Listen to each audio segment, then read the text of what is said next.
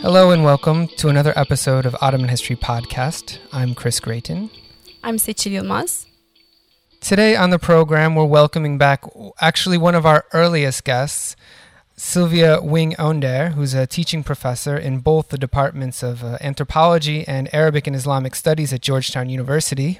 Dr. Önder is actually my first Turkish teacher from a few years back at Georgetown when I was doing my master's, and uh, to a large extent is part of why we have this Ottoman history podcast today. So, um, Dr. Önder, it's great to have you on the program again. It's so nice to be back, and I've watched this program grow and expand with such pride. I, I think it's really a terrific uh, program that you run here, and I am always very interested to see what comes up here. Well, we appreciate the kind words, and in fact, I'm glad to finally speak with you uh, about your uh, your book, We Have No Microbes Here, which was uh, released uh, a few years back, I believe in 2007. Yes. Um, uh, a really fantastic piece of medical anthropology or medical ethno- ethnography, we could say, that looks at the intersection of uh, household and uh, medicine uh, in a Black Sea village uh, which we'll talk about your field work in just a second, and really fits in well with uh, two two running series we have going on Ottoman History podcast.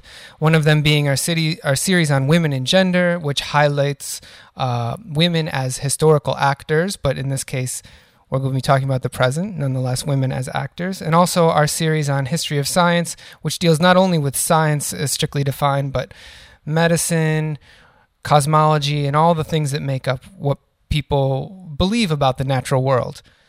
I think your research uh, in this Black Sea village uh, with women and their interaction with both medical institutions and uh, healing practices and whatnot uh, really has a lot to say to the historiography uh, of uh, disease and medicine in the Ottoman world and sort of some of the assumptions that people may hold about peasant or villager beliefs regarding medicine. So let's get right into it. Before we get get to our, our themes of uh, women in medicine, I guess we could say, why don't you tell us a little bit about your field work that you, you conducted in Turkey? So, when I went to the Black Sea coast of Turkey, to a little town outside of Fatsa in the province mm. of Ordu, yeah. I wasn't expecting to research women in particular, and I wasn't expecting to do anything about medicine. It wasn't really my field at the time. I was interested in studying the knowledge that elderly people have. Mm. So I was already interested in speaking with uh, older villagers about how things have changed over time. The problem with older villages villagers on the Black Sea coast is their accent is extremely difficult to follow right. if you've been trained only in modern standard TV Turkish. So there was a lot of uh, intergenerational use where I would be talking with a little old lady and her grandchild would be translating for me into standard Turkish so that I could understand what was going on. Um, so I found that along with the knowledge of the past and the way things used to be was a whole kind of language, a whole set of ideas about the way the world works. Mm. And they realized from talking with me that I that I knew nothing about these things and that I needed yeah. an education. So they re- things that they would have taken for granted as part of their own uh, worldview sort of came out through the these uh, points of uh, I guess ambiguity in a sense uh, for you in understanding, right? Right, and the biggest display of ignorance that I had was in my status as a new mother. I had a three month old baby, and it was clear to the people who were watching me take care of my mm-hmm. infant that I didn't know what I was doing and that I needed a lot of advice. So they, which they, they poured advice in my direction. I mean, what was the most egregious thing that you did, according well, to? Well, I, I knew that, uh, for instance, modesty would be important, so that it would be important not to breastfeed in a public way, uh-huh. or, you know, to to be inappropriate for for the sake of modesty. I didn't realize the threat of nazar or the evil eye yeah. that can accrue um, to a nursing mother and harm the child.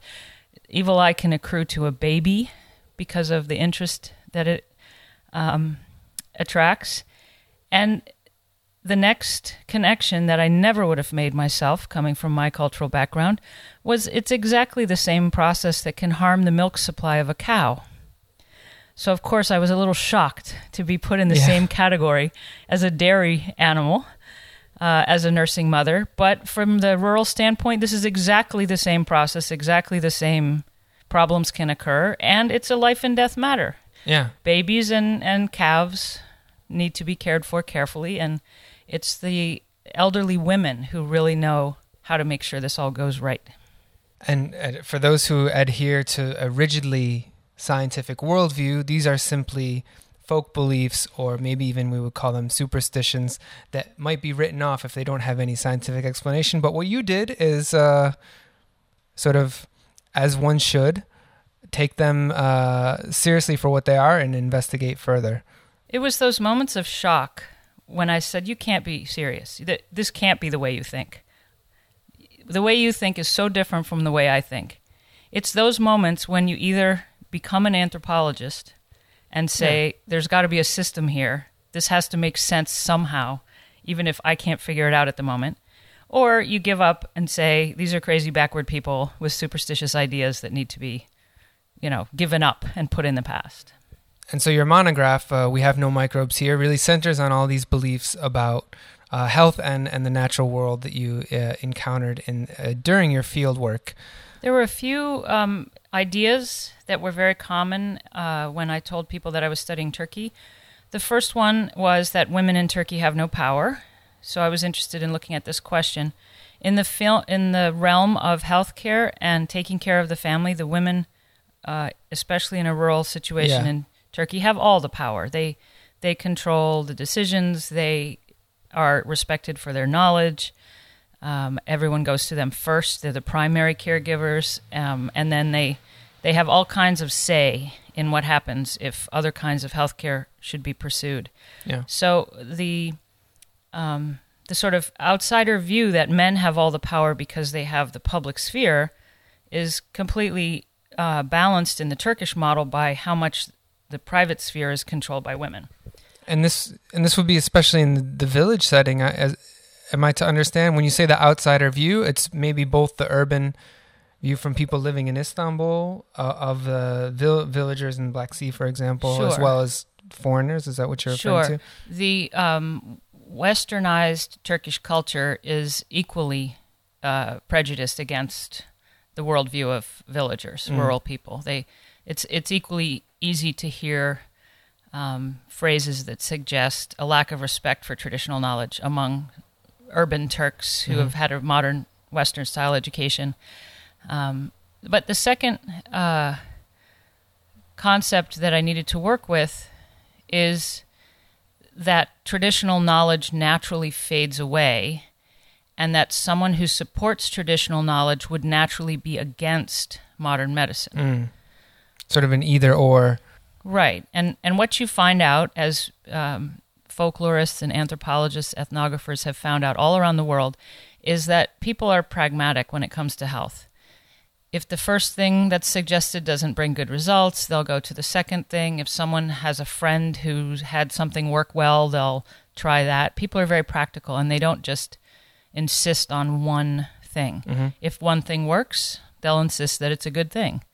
But if it doesn't work or it's not enough, uh, people will keep keep trying different things. So the villagers have a clinic, and they respect their doctor in the clinic, and they respect their midwives and their nurses. That's a state clinic.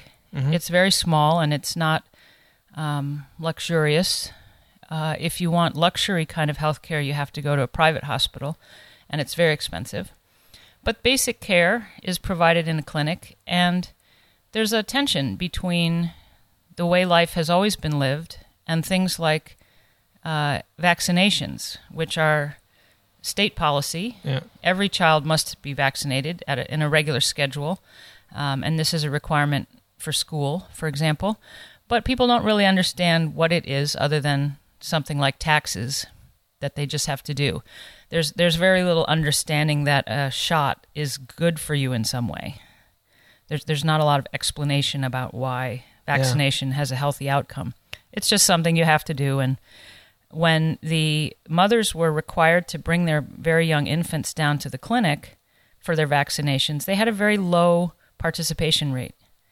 So they decided to take the ambulance of the clinic and drive around to homes and take the vaccinations to the babies because the mothers did it they weren't resisting the idea of getting their babies vaccinated. Yeah. They knew it was dangerous to take their baby out of the home when it was so young, Uh, take it on a long walking trip, eh, you know, in all kinds of weather, down to the uh, clinic, get a vaccination, and then walk all the way home.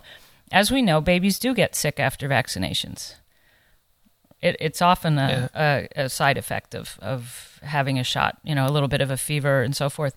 So if you add to that a big long trip, uh, mothers are, are actually being rational in resisting taking their babies down to the clinic. Yeah. So when the clinic started listening to what the parents were actually saying, they decided to take their donated ambulance and drive around and vaccinate all the babies that needed to be vaccinated at home. and it points to that tension that you that you mentioned. It's it's not actually the medical knowledge that is the threat, but rather the other institutional or structural features of the modern medicine that were creating a problem in implementation.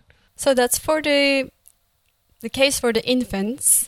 Um, but um, I remember what I read from your writings is uh, people have an people in the village have a particular understanding of care, especially medical care, Yeah. outside of the home. So they have a particular understanding of hospital, no matter how they feel comfortable with the doctor or more like state institution. So the, the tension for the adults has a different dimension. Can you a little bit um, tell us about um, what are the tensions and how this elderly woman come into that uh, picture? Yeah. Sure. Well, the one of the important foundations of family care is a concept of ilgi, which means showing concern, showing care, paying attention.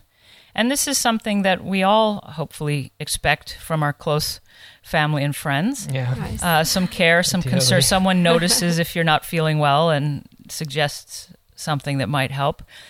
Uh, when you take that basic sort of human concern for the well being of others and expect it from a state institution, it's highly likely that you'll be disappointed. Yeah, that's a good point. Uh, doctors and nurses are often trained in bedside manner. They're trained to show interest, but they're not taught that interest is the fundamental thing that they're doing. Right? So you have a family that takes a family member to the hospital, and then they're quite critical that the poorly paid, overworked uh, medical professionals are not showing proper ilgi, not not paying close enough attention, not showing enough concern, and it might surprise uh, American listeners that being a hospital patient in a public hospital in Turkey usually means that your family brings your pillows and your sheets and changes your laundry and feeds you special ho- food from home. Um, w- we tend to think, oh, doesn't that destroy the sanitary nature of the hospital? Well, the families who take their family members to the state hospitals in Turkey are very alarmed by the bad sanitary conditions in the hospital. and they are that's right. ensuring sanitary sheets, towels, and good food, not bad food, by bringing it in themselves. Of course, there's family. a concept of hospital food. If you don't like a food, yeah, right? sure. So it's uh, hospital food. And So you can imagine medical doctors and nurses being a little bit frustrated with family members who say, you know, oh, they have to eat this kind of soup and they have to drink that kind of tea and they shouldn't have this. And so there might be some disagreements. But um, I think that, like I said, the the hospital workers are overstretched. The budgets are, are low, and there's only so much attention that they c- can give. So it's a it's a system where the family stays very much involved in the care of the family member. Right, and and- and one of the other interventions um, that I saw, I mean, I read in your book is is about the concept of filth, and in when it comes to this Yeah. tension between the hospital and the home care, to be in the hospital, that there is the word microbe in the title of your book. So I just want to move to that. Um, what it means for two for for the villagers, the microbe filth. How do they like define it? Sure. Well, uh, it's very easy to think of a of the farming life as dirty. Exactly. Because there's a lot. You know, you work hard, you you do get filthy. There's there's physical dirt on you when you've Right. finished Yeah. working in the fields. And there's animals and there's uh, the use of manure and you know, there's things that urban people consider filthy that in the rural setting the problem of filth is dirt out of place. Uh, it's dirt isn't a problem when you're growing crops in it. It's a problem when you get it in your bed, for example. Right? So there's a lot of care taken to keep the inside of the house clean despite how dirty everything is outside. So uh, there's a lot of um, very strong traditions about what is clean and what is dirty, and villagers are very insulted that city people think they're dirty as as a as a category. Yeah. Right. So there's some class dimensions to that, right? Rich people are can be cleaner because of all the products they use and all the access they have to hot water and electricity. They don't farm. Farmers farmers get dirty. Um, so in a farming community, the problem with illness and dirt is how did dirt get out of place? So is someone living a dirty life? Are they unable to keep their children clean? Are they morally problematic? In which case, moral filth becomes a, a health health Yeah. risk. Uh, and then this term microbe. So filth is a is a term coming from eons ago. I'm mm-hmm. sure mm-hmm. we've always had that word. Yes. Microbe is a recent word. And so I was asking an elderly lady about microbes, and she said, Oh, yes, yes, I know about that. They have that in the city, but thank God, God may prevent it. We don't have it here. Mm-hmm. And that's where I got the title for my book. Yeah. Yes. So, another common stereotype about villagers is that they're ignorant, right? So, people wouldn't be surprised, oh, this old lady doesn't even know what a microbe is. Mm-hmm. But she knows, like, she has a concept, she knows what we're talking about, she uses the term, but she uses it in a way that shows that her cosmology, the way she's thinking about the world, is totally different. That's And so the contrast between in home birth and hospital birth is a great place to talk about concepts of sanitation. right. Most village women have their birth at home and they know their house is clean because they have taken care of it themselves or they have mm-hmm. people come and help them. The house is the cleanest place. Getting in a car, getting in an ambulance, going to the city, going into a room with complete strangers who are lined up ready to give birth with a doctor you've never seen before, that seems like unsanitary conditions Right. Yeah. to them.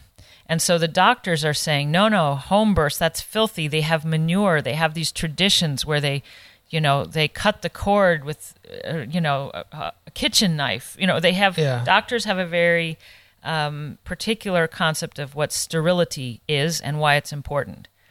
Uh, so these two concepts are in uh, big, big conflict.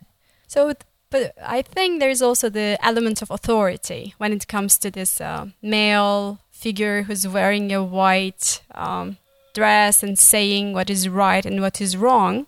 On the other hand, and there is an elderly woman where there is a level of intimacy coming from the past that's someone that you know from different contexts in your everyday everyday life and someone that you can go for care for personal care with more intimacy and what is really interesting despite all these tensions the person the, the elderly woman has an um, in, in, in your context there there is an uh, order of things in her mind.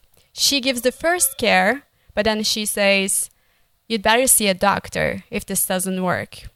So this is really interesting. This is very important for for us and for the audiences to be able to understand what does authority mean Yeah. for the elderly woman what does um what is this uh, tension also actually can come to a point of surrendering to this other mode of uh, medical care so how do you see that um That's a it's a great avenue. Um, as as you, I'm sure you know, Foucault has a, a theory about the birth of the clinic, Right. And one of the cases that he takes up very specifically is the shift from traditional midwives giving uh, assisting births Yeah. to male doctors being in charge of birth and managing birth and engineering birth with tools. The forceps is just a, a kind of set of hands Right. that can wrap around the baby's head and pull.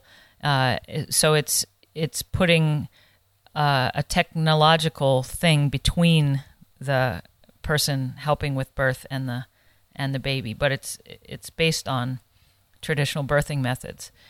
Uh, in the village where I studied, uh, there's like in the rest of Turkey, there's been a strong push to prevent certain kinds of traditional practices. So traditional midwives have been uh, they've had a lot of propaganda against them in the in the national media as causing harm, causing infant death and maternal Right. death, and being unsterile and so forth.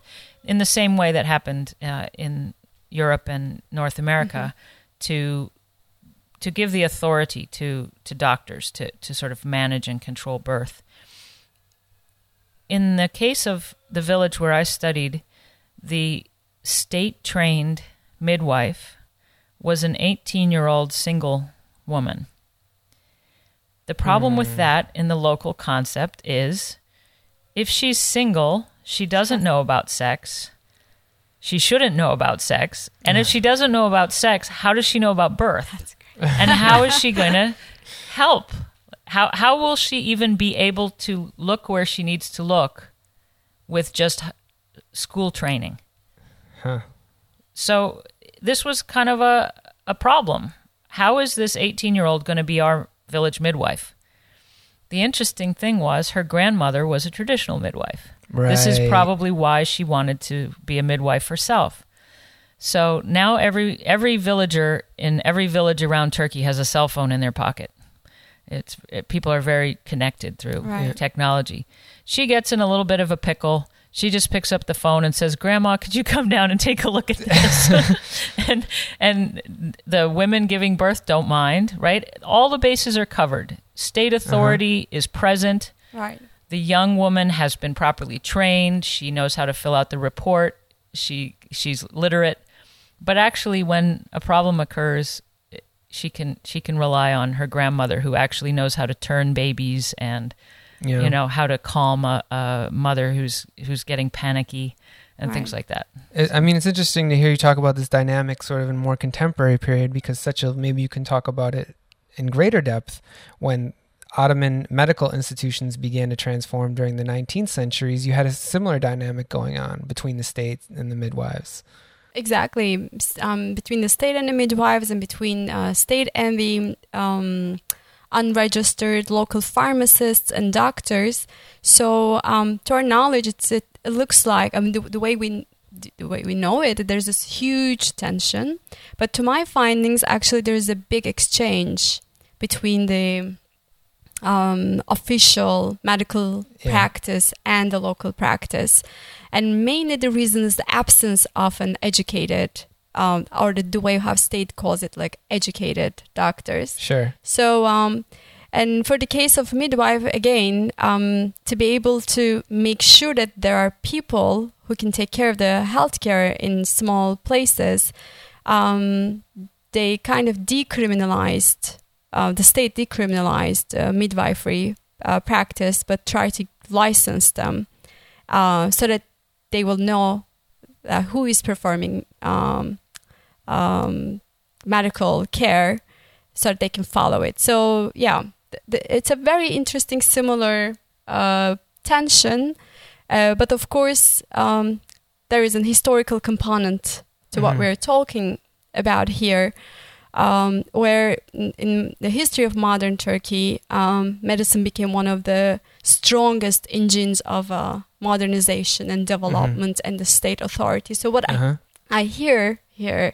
Um, um, what we are talking about here is very interesting in that sense to how authority is negotiated, how um, medical care is negotiated between many different actors in a very small mm-hmm. place like that. If I can add a bit to the historical dimension, which, as you know, is not my field, um, in history, Islamic medicine has been a very highly developed science. Right yeah. with books and specialists and surgeries and um, all kinds of official and typically male dominated right. professional practice. Yeah. And I think those doctors of the traditional Islamic medicine were probably the most harmed by the new state medicine based mm-hmm. on uh, biomedical models. Yeah. Uh, specifically coming from Europe the traditional home medicine or village medicine was not respected by the new type of medicine and so yeah. it was it was often left to just continue as long as these worlds didn't collide I mean, right? it's, it's a very interesting perspective. It's as if the rival of quote unquote scientific Western medicine was, in fact, the uh, indigenous scientific medicine in place and that this other realm of care and, and medicine, which as we're we learning is, is very important, uh, was sort of uh, peripheral to that main conflict, is what you're saying. Let me put the home in the center, not in the periphery. Yeah. Okay. Uh, uh, a family is the center of care. Uh-huh. And if care cannot be provided in that circle, okay. people will go further out. In in history, in past times, people would go out for perhaps a religious person uh-huh. to, to give a prayer that would have a healthy be- benefit. Uh, or they could go to someone who extracts teeth or performs surgery. Right. And these would be the sort of professional medical doctors coming from the Greco Islamic tradition based Absolutely. on you know humors and and um, things like herbal medicines and concoctions and leeching, bleeding. There there was a very highly developed yes. traditional and professionalized type of medicine. Mm-hmm. So what happens is families still are the first recourse. You you might be calling your relative who lives in Germany for advice, but there's you're calling them first because yeah. they're your family and they will show you ilgi. And then if that isn't sufficient, then you start going outside and now you can you can find some herbalists still in Turkey, mm-hmm. um, yes. and you can find some people who uh, produce spells and and prayers for health benefits, mm-hmm. but they keep a pretty low profile because they're highly suspect by by the national health and religious authorities who who don't want that kind of thing mm-hmm. happening. Um, and so the the ways that Islamic medicine and traditional medicine have come into biomedicine in Turkey is through things like research being done on the properties of indigenous plants. Yeah. So right. looking to see what the real, you know, this is in quotations, the real chemical basis is yeah. for a traditional cure. Right. So there's quite a lot of that. Turks are very proud of traditional m- medical practices that turn out to be proven by science as effective. And none more so, of course, than yogurt, which of is course, now yeah. becoming a cure-all not only in Turkey but also for many many problems uh, in the United States. Yogurt, the only Turkish word in the English language. yes. All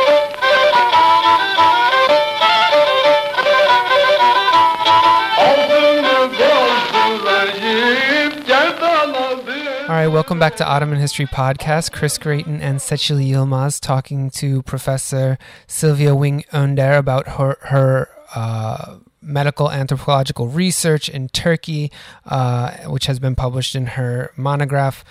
We have no microbes here. You can check out our webpage, OttomanHistoryPodcast.com, for the bibliographical information on that work as well as other works of interest uh, for today's subject. Uh, Professor Önder, when listening to the way in which you described uh, this, the home as sort of the center of care, and that the family is sort of the first recourse for medical care, but also medical authority, sort of like within this power structure. uh, and thinking about how tensions uh, arose between state and family, not for epistemological reasons, but more, you know, political reasons, we could say, essentially.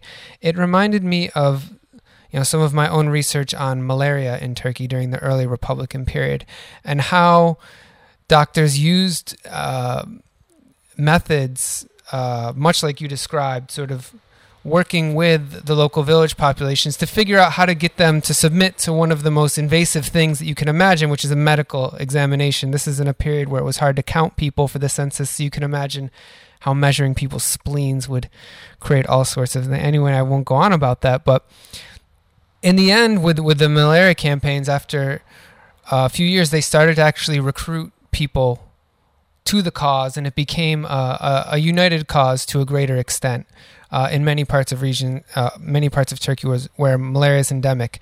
So I want to ask you, from your own research and building on what we've been talking about thus far, where and when do people say we need to work with uh, the medical institutions? We need to work with the state. When does the family make that decision, and and how does it play out? Well, one of the things that uh, I bring up in my book is the concept of permission or izin, mm-hmm. and it can be seen in all kinds of aspects of, of Turkish life. If you imagine a hall pass from a classroom, mm-hmm. your teacher gives you permission to go down the hall, and if you don't have that permission, you get in trouble. Yeah. So a lot of uh, there's a lot of social management in Turkey. People mm-hmm. always want to make sure that you're not where you shouldn't be, and that everyone who should know about what you're doing knows about it. Mm-hmm. So people are very careful. Um, for instance, to if they're going to make a trip to a city hospital, they sort of need a lot of consultation. Families need to get together. First of all, if you're going to the city, it's going to require a car or a bus or some kind of transportation that will cost something. And then which kind of hospital you're going to go to. Mm-hmm. Uh, so it's typically uh, managed among women. Everyday care is managed among women without much discussion um, even the patient doesn't really mm-hmm. get consulted very much. It, the, um, patients are supposed to be quiet and, and passive. uh, it's other people who are going to fix them okay. and talk about them. Um, but if you need money, if you need transportation, if it's going to be a trip, if it's going to be maybe an overnight stay in a hospital, then more people in the family need to be consulted. So that's when husbands, brothers, grandparents, start to get involved in the decisions. And if if there's a disagreement, this can cause problems down the line. For instance, if the trip to the hospital does not get a good result, you can have the person who wasn't for it saying, "I told you so." Yeah. Um, and this can sort of lead to a fracture in family relations. So people typically try to make sure that all relevant people have been mm-hmm. consulted. Um, in the case of a broken bone, if I can bring it to to bone setting, mm-hmm. um, it's it's hard for us to imagine that a fast ambulance trip to a good hospital wouldn't be the best thing for a broken bone. But yeah. in the village setting, you fall out of a tree or you fall off your roof, you break your bone. The hospital is miles away.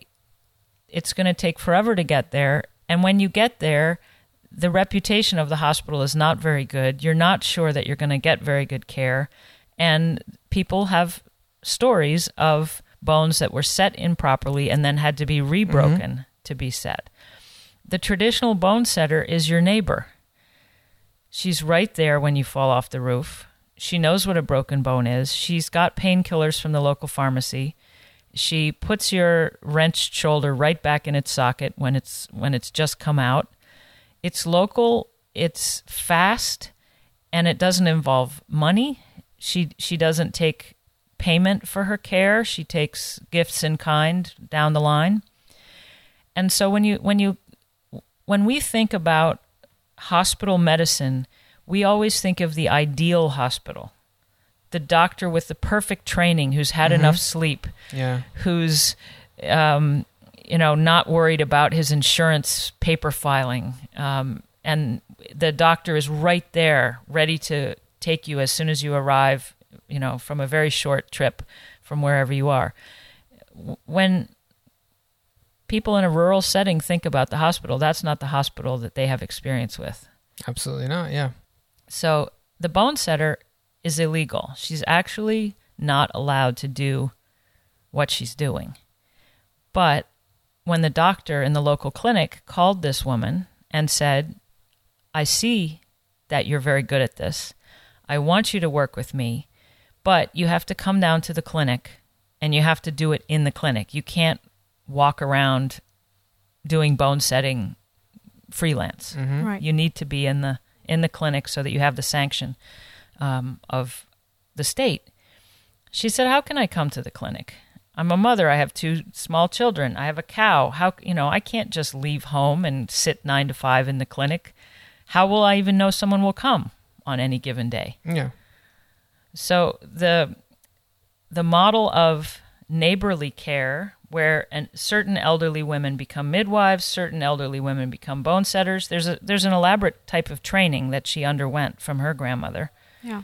Um, she wasn't just making it up as she went along. She was Yeah. a trained bone setter, but it it suits the rural agricultural lifestyle. And if you try to set it up in a different place, like come to the clinic and we'll give you a salary and you'll work nine to five, it, it doesn't not fit. gonna It's work. not going to work, right? That's why, I mean, it makes you think about how even geography, but also you know economic and structural unevenness plays such a, a large role in the outcomes of people's medical decisions, which, as you're saying here, are quite well thought out and not merely like um, sort of traditional or reactionary um, responses to, to modern medicine. But you know, at the same time, uh, the things you're saying will probably remind our anglophone listeners of things that happen in their own medical decisions in the United States. Uh, the same sort of questions that come up. And you reminded me of the story of a friend who we won't mention by name. Uh, and hopefully, we aren't revealing too much medical history, but who had also broken a bone uh, in France, had received improper care, and only while visiting family in Turkey, having that family care, people who would look after her, she actually got to go to a proper hospital and have proper care for indeed what was a broken uh, bone. So it's interesting to see how, uh, Family's part of yeah, the story. family is a big part of the story in that particular story. And modern mes- medicine has its appealing facets. Mm-hmm. I in my book I tell the story of a man who broke his bone. He went all the way to the city. He got his X-rays. He got his a cast put on his arm. He got his painkillers, and he came he came back and he went straight to the bone setter and he said, "Take this, cut this off, and fix my bone." And they said, "Well, what, what? Why did you do all this?" And he's like, "Look at the, these X-rays. I can see the inside of. 'em. I can see my broken bone." So people understand the, that there's there's an appeal, there's an interest to what medicine offers, but it's not necessarily the benefit that we assume sh- is the benefit of, of Uh-huh. medical practice. Sure.